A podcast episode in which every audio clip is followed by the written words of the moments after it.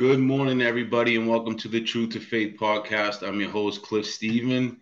Today we have a special guest. We have Jeremiah from the Field to Fork Farms in Texas. How you doing, Jeremiah? I'm doing great. Good. Good to meet. Good. Nice to meet you for sure. So, so do where, wanna, you... where do you want to start? Um, yeah, if you have any questions about farming, I can answer those, and then I can just talk about um, different types of farming. I know you said you just, you know, in the first few seconds we were talking, you said you're an inner city guy, so I could actually talk about a lot of things that people could do in the inner city. But I, I do think that food production, being able to produce your own food and having access to people that produce their own food is going to be uh, an important way to go here in the future. It's already important now as things continue to uh, get more draconian yeah. in the world. I think it's going to be good for people to have their own food or their own access to food. Well, that's that's why I was especially in the interstate. Somebody, um, because that's my feeling as well. I know they're gonna as they have time and time again throughout history, they're going to try to starve us out. Um, and I believe like if if enough people have small gardens, or like you said, we know you know we all could work together. I feel like that's really our only defense because if they are in charge of the food, which they basically are, you know, a lot of people in the cities are going to be screwed. Yeah, yeah, the city would be the hardest place, is going to be the hardest place to be when they start doing this stuff. Um, and, and they're already doing it. I mean, they, they've moved pretty far forward since COVID. And a lot of what they did, a lot of what I think they've done to kind of move that agenda forward is just jack the price up on everything so high and make it so hard for people to afford to to buy anything uh, even just going to the grocery store and buying groceries has become really, expensive. But when you talk about being able to put yourself in a position where you can feed yourself or you get a community of people together who could support a community, the cost of real estate has gotten so high. Uh, rent, whatever whatever aspect of cost you're looking at in terms of living expenses in the last three years has gone up exponentially. So uh, I, I think that's all part of this agenda to get people to a point where they can be more easily controlled. And that's kind of the phase we're in right now. But as uh, hopeless as that can sound, if people get creative and they kind of come together and they're they do study study different farming strategies and they get out and meet kind of local farmers in or around their city, I think that's a good way to go. Um, but people really should begin being more supportive of like farmers markets and then even discussing the possibility of not even going through the channel of the farmers market so much but could you go directly to the farmer and buy what you need from them and or have them come to you so I know uh, I'm about, I used to live in Austin and I still have a lot of connections in Austin. I'm in East Texas now. And uh, I was talking to some friends of mine in Austin last week, and they know that we raise chicken and we're raising, so we raise pasture chicken. Everything I do is uh, regenerative. I can explain what regenerative farming is here in a little while. But we do pasture, regeneratively raised chicken, we do grass fed beef. And one of the things that they were asking me is if I'd be willing to drive to Austin to deliver our product and I was just saying, if you can get enough people together, get like five or 10 families together that all want to buy one big bulk purchase, then I can make the three and a half hour trip to Austin to deliver what they need. Uh, you know, it's just got to be worth time of the farmer in terms of gas or in energy and time. Because three and a half hours, I'm not working here. I'm is I you don't get that time back. You know what I mean? So, Absolutely. um, but it's it's much more feasible than people think, and it's it's a lot better than relying on a system like the grocery stores. Yeah. Well, I I wanted to so I I grew up in Boston, Mass. I grew up in the projects in South Boston. So it was literally the concrete jungle. And I end up moving out to the suburbs with my ex-wife and we separated, but I stayed out here. So I live in Franklin, Mass, which is pr- like it's probably like 45 minutes to 50 minutes away from Boston. So I'm not in the thick of it no more. Like it's there's woods around here. I have a few farms around me. And now that I've been out here, I you couldn't pay me to move back to Boston. You know, I if someone gave me a free yeah. in Boston, I wouldn't go back there. But uh, yeah, so I, I, I've been wanting to grow a garden, and I've kind of been going real slow. And this year I was amped up, springtime. I'm like, I'm gonna make a little garden. So I bought um, about 10 five gallon buckets uh, because I live in like a condo and I got seeds from somewhere. I don't even, it was, it must have not have been a reputable place because what happened was they were all pumpkin seeds. Even though it said it was squash and zucchini, it was all pumpkin seeds. And I, you know, I've never grown that. So I, I didn't even realize it until they all started growing I'm like, wait, orange flowers? I'm like, they're all pumpkin seeds. So next oh, year, wow. I'm, I'm getting reputable seeds. I ain't messing around. Yeah, there's uh there's some really good seed companies I can give you names of. Um, seeds are one thing. So 2021 seeds was like there was definitely a seed shortage uh, after COVID. I, I think there's going to be more of that. One thing I would encourage people to do is find local farmers who do seed saving because if you were to buy from a farmer who's been raising plants, you know, vegetable, whatever, fruit from seed in your area for a long time, or or they bought seed from someone who was raising, you know, produce there. What, what you have is is something called epigenetics. I don't know if you've ever heard of epigenetics, but epigenetics is like long term genetic, uh, minor genetic alterations that make an animal or a plant more adaptable to its to its environment. It's not evolution, but it's that you're selecting for certain traits. So if you planted 30 tomato plants and out of those 30 tomato plants, five of them did really well in in you know kind of difficult conditions there in Boston. Say you had a or in Mass, say you had a dry summer or whatever it was, the conditions weren't optimal, but you had five plants out of those 30 that did really well. Then you'd save the seed from those five plants, and then you would use those five plants, the seed from those five plants your next year. And then if you had other plants that did even better, you would save that seed. And and you do the same thing with cattle. So you know, we raise cattle, and one of the things I'm in East Texas, so we look for cattle that are heat tolerance. Can they can they stand the heat and do well in the heat and thrive? Can they maintain a good body condition and continue to keep weight on in the summer, even when it's hot and dry, um, and the forage isn't as good? Can they do well on poor forage? Can they uh, do they it's a cow, does she have a healthy calf every year? Does she have a hard time birthing calves?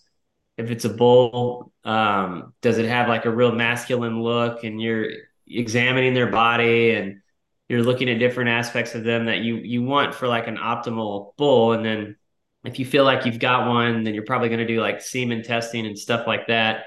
And you're you're really getting into the genetics of this animal and how well it's doing and then the ones that do the best, you're always going to select for. And the ones that don't, those are the ones you're going to send off to the processor to be turned into meat or you're going to sell them. It's the same thing with plants. So that's kind of how epigenetics works. You're, I mean, it's much more complex than that, but you're selecting for kind of optimal traits. Um, so what I would say is find a local seed guy who's or person who's been doing it for a long time or as long as possible um, and then there are companies that you can order from, but you, I, I think you want to go local. Number one, because they're going to be raising plants in your environment, and number two, it's a lot easier to drive somewhere and pick up seed, especially if there happens to be some sort of event. Like COVID was a big catalyst for people to want to start farming and gardening. Lots of people started farming and gardening during that time, and they kind of felt like it was important to learn how to do that. when there's big events like that, you don't want to be relying on having to order all your seed from a catalog and stuff like that if you don't have to. It's it's good to know a local person you can go to to get that stuff. Yeah, because I, I literally have a farm probably 10 minutes walking distance behind me. It's they mostly have like um, apples, but they grow vegetables and stuff too. So maybe I'll go down there and introduce myself. I have a question. This might be a stupid question, but I got to ask it. When I'm growing vegetables, right? So I plant them. Do I just do I have to so if I don't touch it, will they just grow and vegetables grow or is there something I have to do to make the vegetable grow? It depends on your soil. so, you know, you could go buy like a good soil mix and you could grow something in that soil um, and it would do well for a season or two but if you're not replacing what you're taking out then the, eventually that soil is going to go go bad. It's going to basically turn into dirt. There's a you know there's a difference between dirt and soil. Dirt is mostly just mineral matter. There's not much going on organically in dirt. But in soil you have it's soil is a living breathing thing. It's made up of tons of different organisms, and it's basically an ecosystem within itself that needs outside input to support that ecosystem. So, and this is where you get into this would be a good kind of introduction to regenerative farming. So, in regenerative farming, what what you'll notice in Texas, especially, if you were to see 99% of cattle ranches or cattle operations, or probably even 99.9, to be honest, 99.8 are called what's uh, would be called conventional operations. So they have a big area, they fence it off, they let the cows go. The cows can go wherever they want, they can graze whatever they want. And eventually, what will happen if you don't, if you have, you know, too many cows in there, or even the right number of cows, if you don't rest certain parts of that pasture, what they're going to do is just graze everything down to nothing. And then you start getting what's called overgrazing. Overgrazing just happens when an animal comes back and grazes a plant too soon in the cycle of that plant. So you'll have grass, and say your grass is, you know, I don't want to get too technical here, but winter cool season grasses, they're to, and like my winter isn't like your winter, right? In Texas, you can still grow a lot of things pretty late into what you would call like the dead of winter. Like I, I can be growing grass here in Texas mid to late November, even early December, whereas in Massachusetts, like it's everything's probably under snow there and it's super cold. So, you know, each you got to think about the different ecosystems, but we're coming into our cool season now here in Texas. So we're going to get a lot of new grasses that thrive in the cool season and the summertime grass you know the warm season grasses are going to start to go dormant because they can't outcompete the cool season grass we're going to let those grass grow to a certain point we're going to bring our animals in to graze them and what we use is electric uh, strands of polywire so i have this these big reels of wire and I have what are called pigtail posts or ring top posts. Um, and so I can set these posts up wherever I want, and it's it's basically called you you call them paddocks. So I never let my animals roam where they want to go. They're always confined to a certain area. I let them graze that area. They leave all their manure behind. They leave all their urine behind. All of that manure and all of that urine is full of microbes, and microbes are what feed the soil. So there's microbes in the soil that need to eat. And then those microbes are actually um, responsible for releasing nitrogen and for uh, storing carbon and all kinds of stuff like that. And they communicate symbiotically with plants. So when you add things back to the soil, you're adding organic matter and things that microbes need. Then those microbes are able to transfer those nutrients to plants and in exchange, what a plant will do is photosynthesize. So it will take in sunlight and then it will create its own food. But what it will also do is excrete um, basically carbon compounds into the soil that those microbes need. So it's sort of like sugar. So in exchange for the sugar that the plant is willing to excrete, the microbes in the soil will give the plant things back to it that it needs nutrient wise that it can't get from its own roots.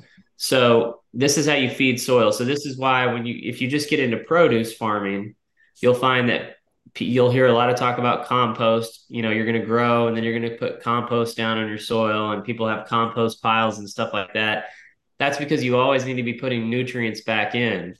And what regenerative farming is is you know you have you have an area you've let it grow to a certain point you bring your animals in they graze that area they disturb that area then you let it rest and they're leaving all that organic matter behind and that organic matter breaks down into the soil and then it feeds the soil. It's the same with produce farming. So when you put your plants in and you let them grow after that plant let's say because most plants have like a, a pretty short life cycle for harvesting. Like you might plant something in 45 to 90 days later it's ready to harvest.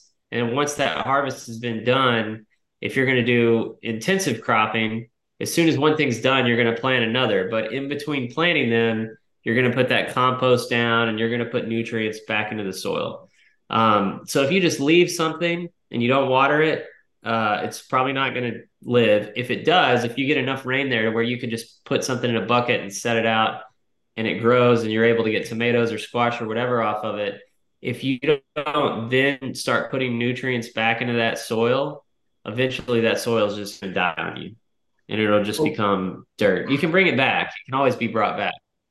All right. So then if I take care of the soil, because I wasn't sure, like I literally don't know anything. Um, so I, in my mind, I was wondering, I'm like, do I need bees? Like, do bees need to come? So it's just the soil. I need to make sure the soil has enough microbes in it. Yeah, and that's all compost is. Like I'm sure you've heard of compost. You know, gardeners yeah, are big on compost. Compost, compost yeah. is an organic, rich, you know, uh, microbe uh, substance, basically microbe rich substance, and you're putting that down, and it's it's going to feed. It isn't just feeding the plant. See, a lot of people think you put compost down and, and it's feeding the plant, and sort of because that that compost has all those microbes in it so those microbes are helping feed the plant and then the plant is helping feed the microbes and it gets more and more technical the deeper you want to go but like i see that you're uh, a believer obviously you know and um if you want to it doesn't work for everybody but in my opinion you can't really study so i don't know how people study soil and how soil actually works and not understand that they live in a creation. It's way too intricate and it the system works way too well just for us to live in some random occurrence that happened from an explosion in space. It all works mm-hmm. totally perfect.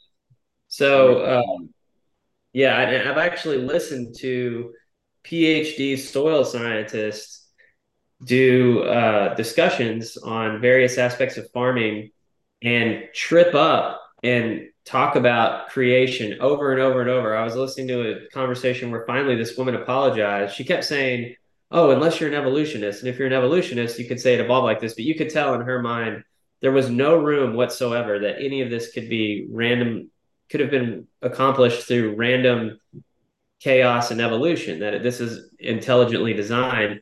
And there was another PhD scientist who spoke up and finally said, Stop apologizing.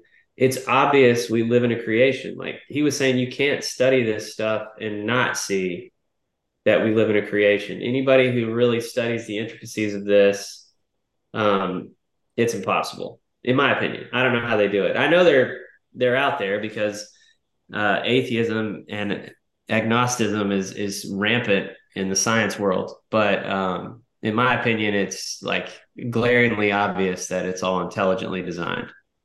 Oh, 100%. I mean, everything. I mean, our bodies, just all the systems throughout the earth. I mean, it's mind blowing. It, it had to have been a creator, you know. I know it was. Yeah. Um, what I was going to ask is so I, I seen a guy on the internet once.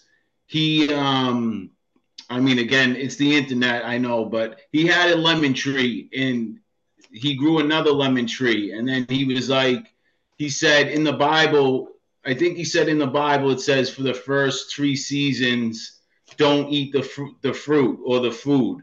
And then the fourth season, you give the very first one to God. And then he said the following season, he showed these lemons that were huge. So I don't know. Do you ever hear anything like that? Yeah, I have. I thought it was five actually. I thought it was, was it five first, seasons. Okay. I think it's for five seasons. You don't you don't need it. Um, I have heard of that. I don't know many people that do it, and I and I actually want to do things like that on my farm. But we we are a production farm and we're a business, and I have a partner in this business who he's a believer, but we come from very different places. I'm more of like a I think I I think the what they would call the Torah, which a lot of people think Torah is Judaism, but Torah really just means the instructions. So I think the instructions that were given in the Old Testament are still valid today and we should be doing them. I don't think I don't know if it's a salvation issue and I'm not I don't want to go down that rabbit hole, uh, you know, cuz obviously look how many different denominations there are in the faith and look how I mean, it's really hard to get people to believe one thing within this faith, right? Like you might have a completely different most most people don't believe what I believe. It's it's far fewer people believe what I believe. And he's orthodox. But what I would like to do is once we get an orchard established, I, I would like to let it rest for five years. But that's five years that you've put time and energy and effort into. And from a business standpoint, it's like, oh man, how are we supposed to make this work? you know, we spent this money and we put this, you have to care for an orchard. You're, you're, you're going to have to put time into it. So we put labor into it. We've put, we've invested in it and we're not going to begin to see a return for five years. But just like you're saying, um, I think ultimately what you would get after that five years would be far better. And I also know that um, when you if especially if you're digging up ground and you're planting trees, you're actually breaking up. So there's a I know you know what mushrooms are. So mushrooms spring up from what's called mycelium beneath the soil. So mushrooms don't just like pop up out of nowhere. Below the level of the soil, there's there's a massive, massive network of fungus called mycelium. And it's always looking for organic matter to break down. And mycelium grows very, very slowly. It takes a long time to build these mycelial networks.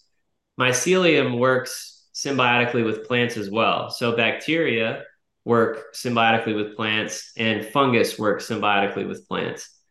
And below the below the surface of the soil, mycelium will build these neural net they look like neural networks like the neuro- the neurons in your body like the nerves that run through your body. Mycelium looks very similar. And it will you know kind of wrap itself around the root and it will exchange nutrients with the root that down slowly surface. Soil and then when you see a mushroom, that's where mycelium has sent up basically a fruiting body. So that mushroom has come up, it's going to release spores and then it's going to die. And those spores are going to spread, and then that's going to help grow more and more mycelium. Um, when you plant a tree or you plant in your garden or anything like that, you're actually breaking up that mycelial network in the soil, and it takes a really long time for it to grow back together. So I theorize that part of God's reasoning for wanting you to wait, whether it's three years or five years or whatever, is for everything to kind of rebound and grow back and establish a really healthy soil biology around that plant before you start to harvest anything from it. It's going to be because when you get like one of the reasons we don't get as much minerals or nutrients from our like if you were to look at the uh the nutrient content of a you, you brought up a lemon tree a minute ago a now versus 200 years ago. A lemon 200 years ago would be much more nutrient dense than a lemon now because of the chemicals that we've used in our soil and because of our farming practices now. We we're not getting as much nutrient. We're not getting a mineral content as high vitamin content and stuff like that from our foods as we used to. And it has everything to do with our farming practices, which is really our soil practices. So if you were to read through, you know, the old, what they call the Old Testament, and you were to look up laws for farming and you were to follow those laws, I would be willing to bet that you would be able to grow healthier food than much healthier food than the average farmer. I'd say that. It would be harder because you're going to delay certain aspects of that cycle. And in farming, it's like you're trying to plant and get your harvest as soon as you can. You can cash, you know, if we're talking business, you're trying to cash flow your business here. So you want to, I invested X amount of money in seeds and I need to get that money back by selling this product that I've grown. But if you're doing homesteading and kind of farming, then it's easier to do this kind of stuff. What about um electric culture? Have you heard? Do you know anything about that? Because I I watched a few podcasts on that, and that was super interesting. Do you know anything about that? So I haven't practiced it yet, but I've looked into it quite a bit. Uh, I have a PDF that I'll send you uh, from one of the leading electric culture experts of the late 18, early 1900s. Yeah, I think electroculture is very real.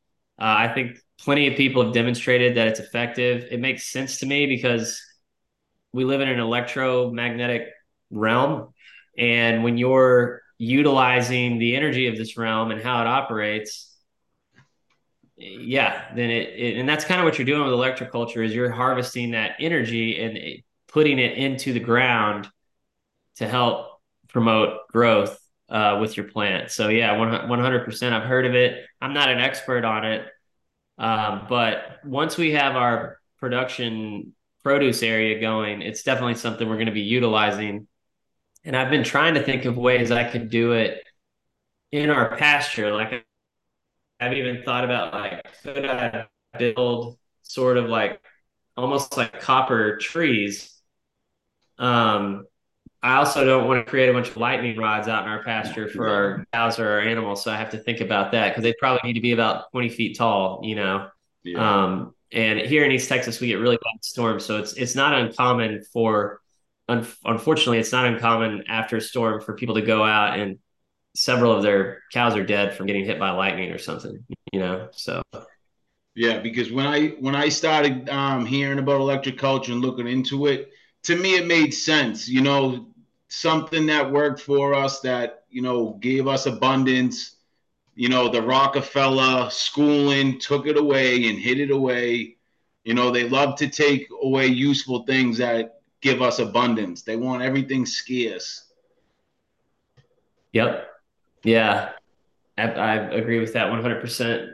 And dependent on their system, I mean, these are the families that heavily promoted chemical agriculture and got us away from natural farming. And, they, and they've got people convinced like you have to use these chemicals that people think spraying pesticides, spraying fungicides, spraying herbicides, they think that's farming.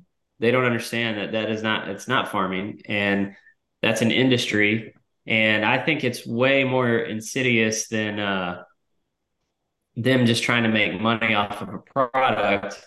I think it's control. I, I think they 100% know how detrimental it is to people's health, and I genuinely think um, if you know if you're going to look at it from a biblical standpoint, these people have uh, deals with the devil and they're doing what they can to destroy the earth and destroy us, you know, and um, it's in my opinion, it's much more than they're just trying to they're creating a product and trying to make money. That's part of the equation, but it goes deeper than that.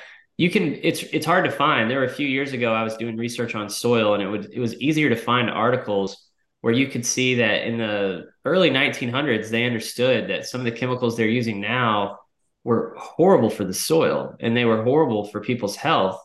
And a lot of these articles are like almost impossible to find now because they scrub the internet of this information. And, um, and, uh, I think they 100% knew back then, once they started using these things, how it would affect people's health generations from now. So, like if you look at the Rockefellers and their involvement in modern medicine and what they've done in medicine as well, the same companies that produce chemicals for agriculture also produce pharmaceuticals. So they're poisoning you with agricultural chemicals, and then they're saying they have a solution for you, and it's all, especially longer ago. these were the exact same companies, and they still are. I mean, look at like Bayer Monsanto.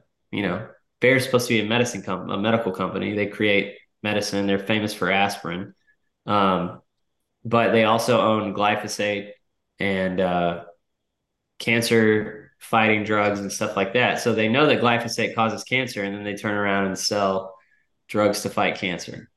You know, it's yeah. it's crazy. That's wild because I I heard recently that um, when the Spanish flu happened in the early 1900s, I believe that's you know there's theories that they actually pushed that so that they could push aspirin. You know, I, I don't know. I'm not too sure on it. But uh, I was, the other thing was um, there was a regenerative farmer on Joe Rogan. Did you see that? He had a uh, big. I've seen. Down yeah, south. Will Harris from Georgia. Yeah, because when I was watching that and he showed his water, the water coming from his land to the neighbors, I mean, that was so eye opening. Like it blew my mind. Like his water was nice and clear, and that was like literally like dark and murky, full of chemicals. And yeah. I, I can't even imagine what that does to the local people. Exactly. Well, and so here in Texas, I mean, anywhere in the South, water is a is a big deal. Um, we have a lot of droughts, and we ha- we we don't have a lot of access to water for several months out of the year due to the heat and the lack of rain so anytime you lose that amount of water in a rainstorm is a big problem. And they've taught people erroneously that they should be farming in these ways that not only are they spraying chemical and they're causing these are these erosion events or these water runoff events through the chemicals that they're spraying, but also through tillage. I mean, most farmers, like if you were to drive across the Midwest, they're almost all raising corn or soybeans. And as soon as that season is over, they're going to till all that stuff in because their idea is like, okay, whatever organic matter is left, I'm going to put it back in the soil. The soil is going to break it down. I'm creating organic matter and I'm preparing the soil for next year. And then in the spring, they're going to till, they're going to turn everything up again. And then they're going to plant their rows of whatever it is that they're growing. Every time you till, you're breaking up that mycelium network that we talked about. And you're breaking up any roots that are in the soil. And so you're exposing soil. And then once you expose soil to the elements, as soon as it rains, you're going to lose tons and tons of topsoil. So what he was kind of showing in that video is all the runoff, all the topsoil runoff that comes from the other farms. And he was showing how different his water looks because his land actually holds water because he has healthy soil and he's got a, a healthy functioning water cycle when that water hits the ground, it begins to infiltrate, it sticks because his ground is acting like a sponge. So all those roots are acting like a sponge because he has healthy, uh, well aggregated soil. And how you aggregate soil is through microbes. Bacteria secrete chemicals that actually aggregates. It, it acts as a glue and it binds soil together. But healthy soil is also very porous, so it'll be bound together with pores that water can can infiltrate. And then Will, the way he, that he farms, he's promoting that mycelial network below the soil as well. So when that water hits the ground and it and it starts to infiltrate the soil, if you've ever cooked mushrooms in a pan, you'll see that you start cooking them and all of a sudden there's all this water in the pan. Well, that's exactly what's going on below the soil. That that mycelium is acting like a sponge and it's soaking up that water and soaking up that water. Well, when you break that mycelial network over and over and over and it can't get established, it it can't act like that sponge. So you start to lose water. If you don't have roots and you don't have things to capture water on top, it's going to run off. If you don't have mycelium and well aggregated soil, it's going to run off.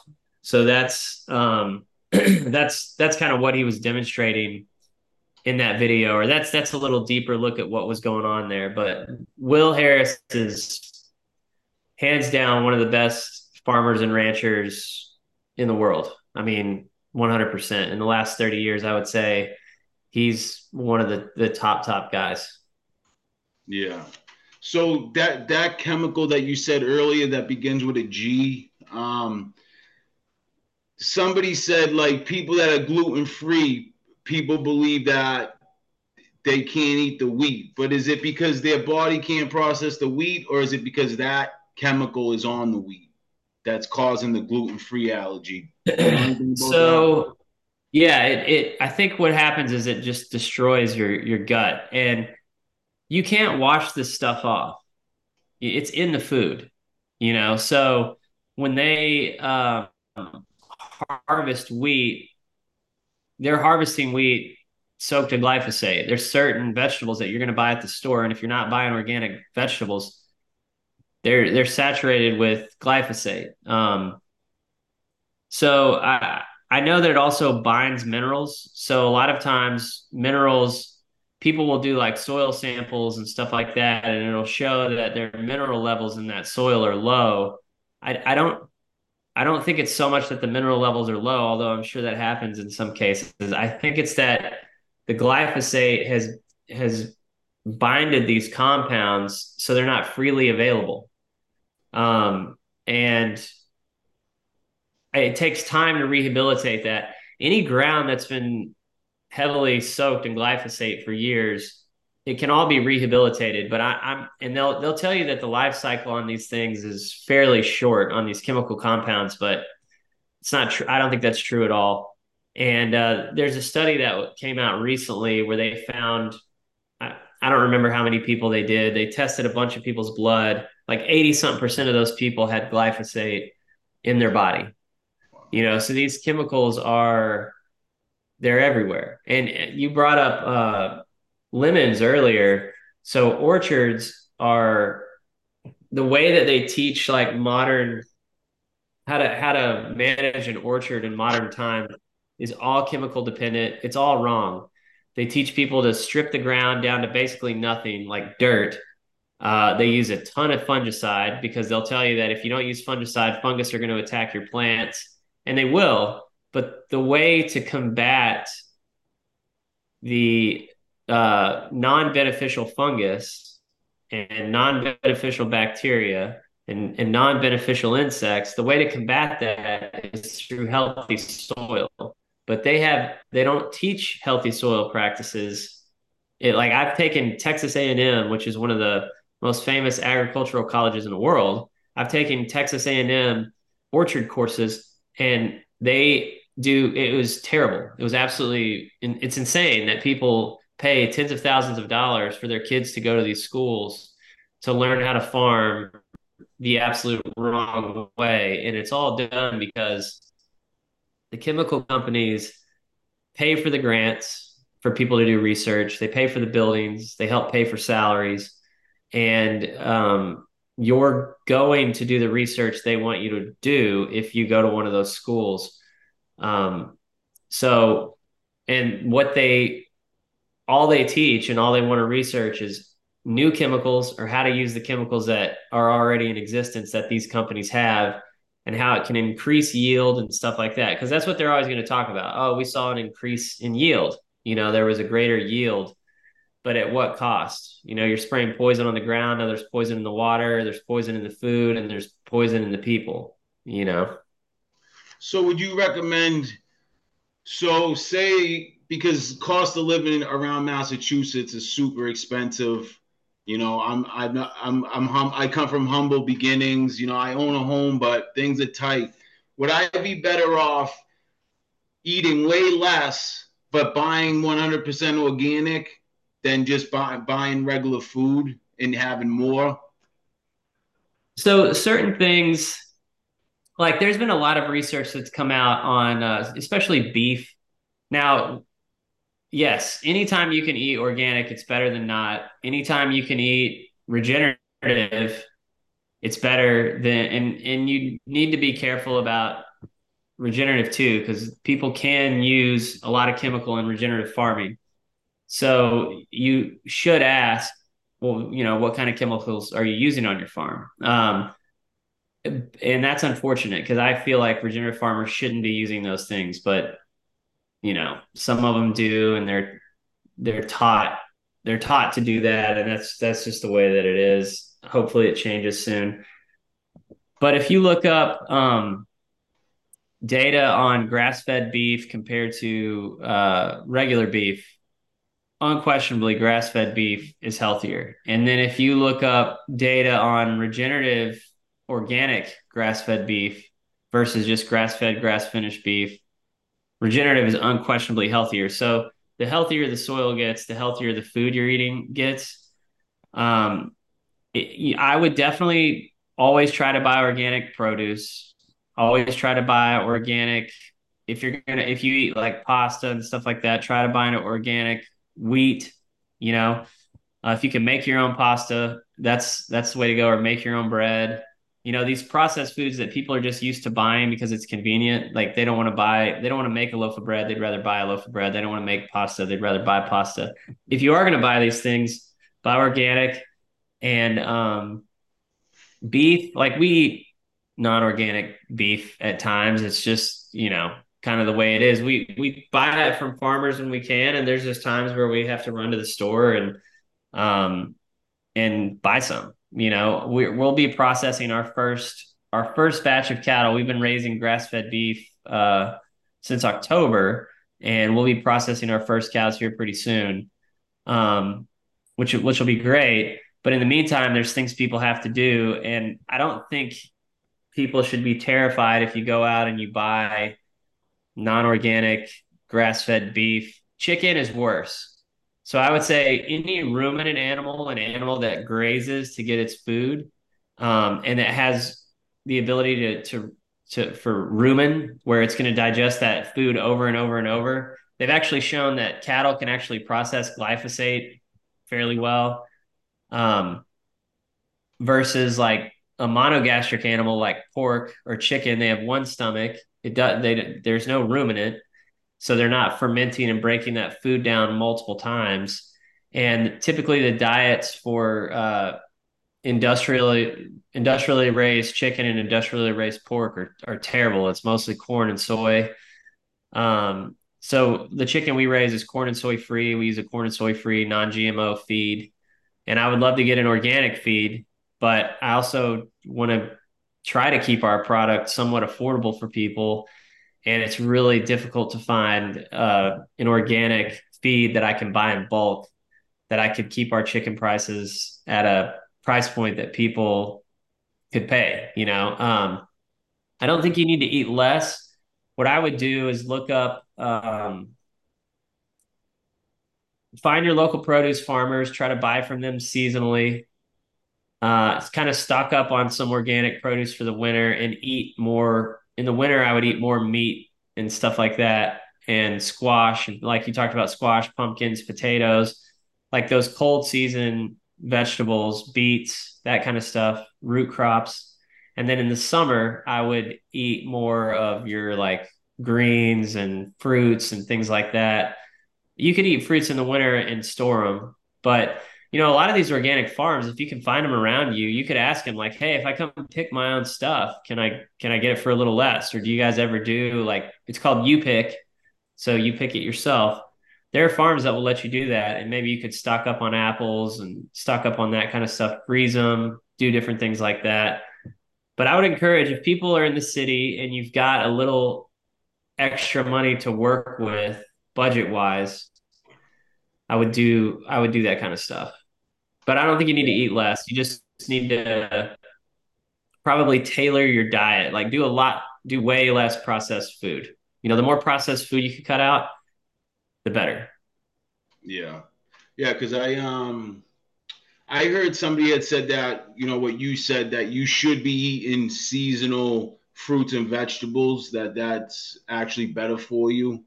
Cause like your body, when you eat seasonal, I don't know something about the energy and it's you know it makes yeah. There's sense, a reason why like up where you live in the winter, you probably like people probably crave like soups and that in the winter it's like people want to eat stew and they want to eat soup and they want to eat roast and they want to eat this kind of stuff because it it has the nutrients that your body needs to sustain itself to sustain itself through the winter and then in the summer you're you'll probably notice like your diet changes and you want like lighter foods and more like fruits and stuff like that because your body's probably in a position of like needing to hydrate more and needing to get electrolytes more than during the winter um, even though it's important to hydrate year round but i'm just I, i've noticed like my appetite will go up in the winter and down in the summer. I don't I don't need to eat as much in the summer,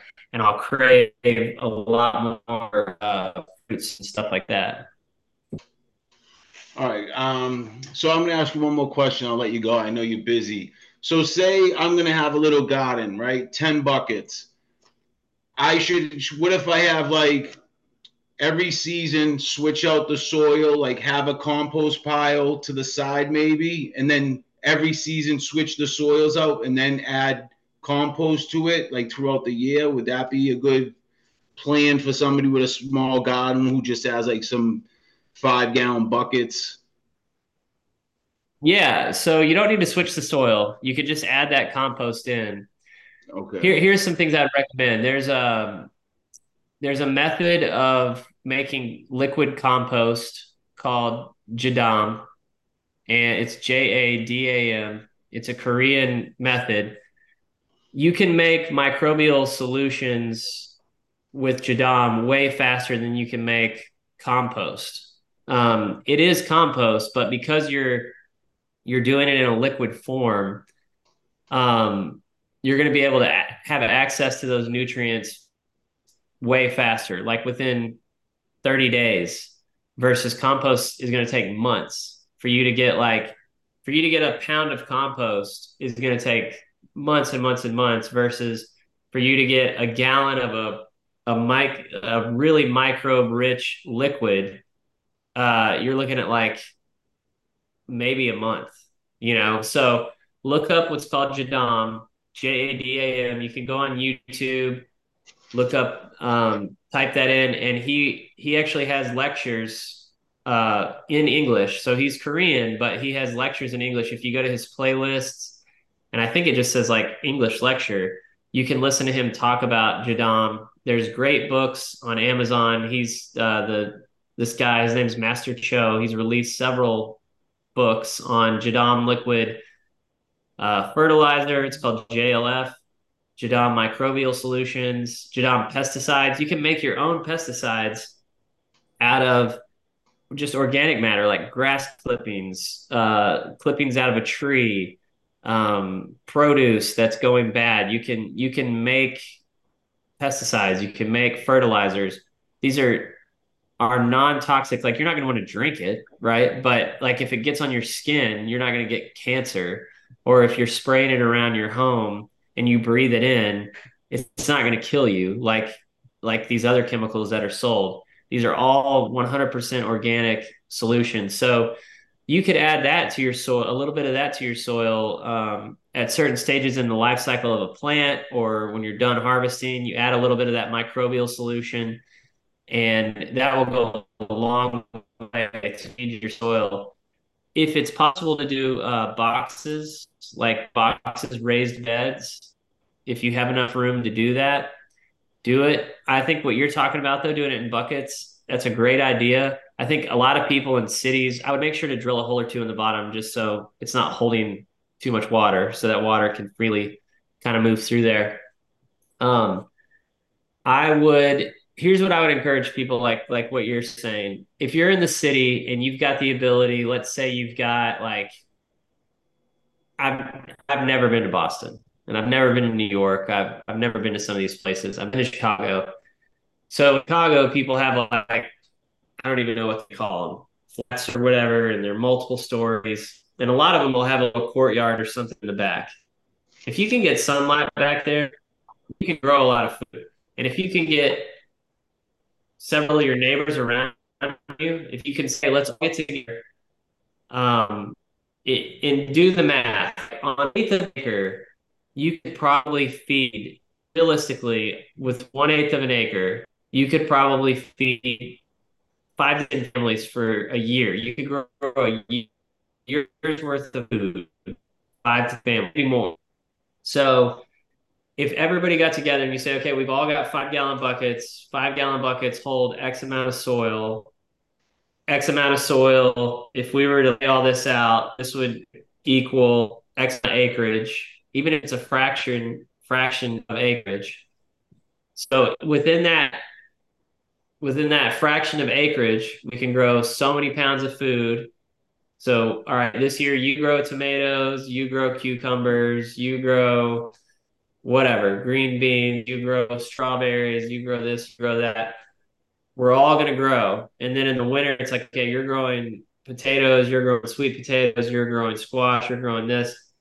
And start canning, uh, maybe get a freeze dryer or something, start freeze drying food you'll be amazed how much food people could grow. And over time, in the beginning, it's not going to save you money because you have to buy things in order to do this. But over time, you're going to save money, and the quality of the food that you're able to grow versus what you can buy is far greater. Now, if you can buy from a local farmer who's doing these things, then you're good.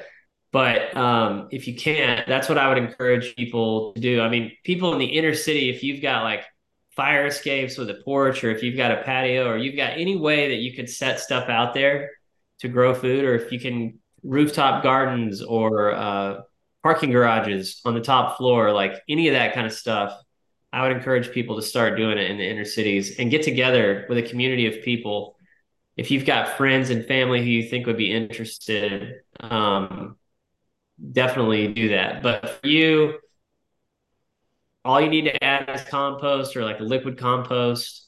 And there's so many resources out there. I mean, YouTube is, I've learned 85% of what I know just through YouTube videos. Once you start to get into farming and you start to become interested in it, and you start watching like Will Harris videos or Joel Salatin, or there are these people who are big in the industry, and then you'll notice, okay, he did an interview with this guy. I'm gonna follow that guy now. Okay, I'm and, and so you start to like see how these big names in the industry are connected to these smaller names, and you'll learn more and more. Like like what guys like Will Harris to talk about isn't it's not to help the beginner farmer that much. Like he's trying to reach people on a massive level to tell them why we should be making a switch to regenerative agriculture.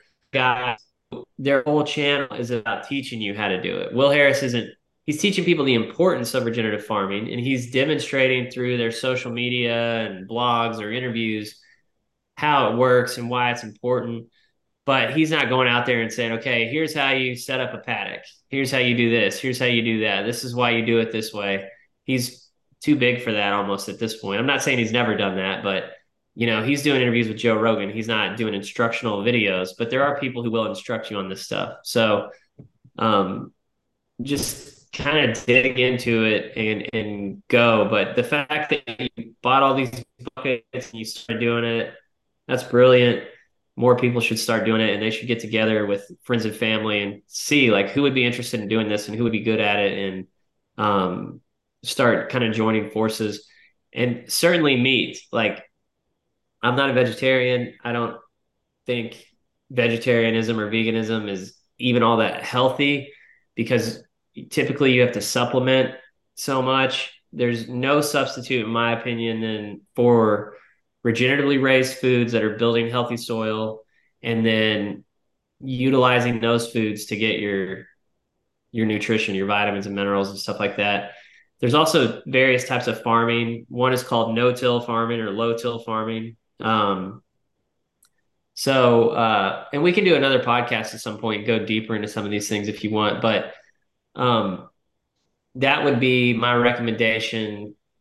And any soil you get, hang on to it. You know, you could have a compost pile and you could have these liquid compost solutions. You can be doing various things uh, don't spray chemicals on your yard. Don't do that kind of stuff. If you mow your own yard, save your grass clippings. Grass clippings make great compost and all that kind of stuff. New, I mean, you can shred paper and use it for the carbon in your compost. You could use newspaper. Like, yes, there are chemicals in the ink and stuff, but a lot of that stuff will break down.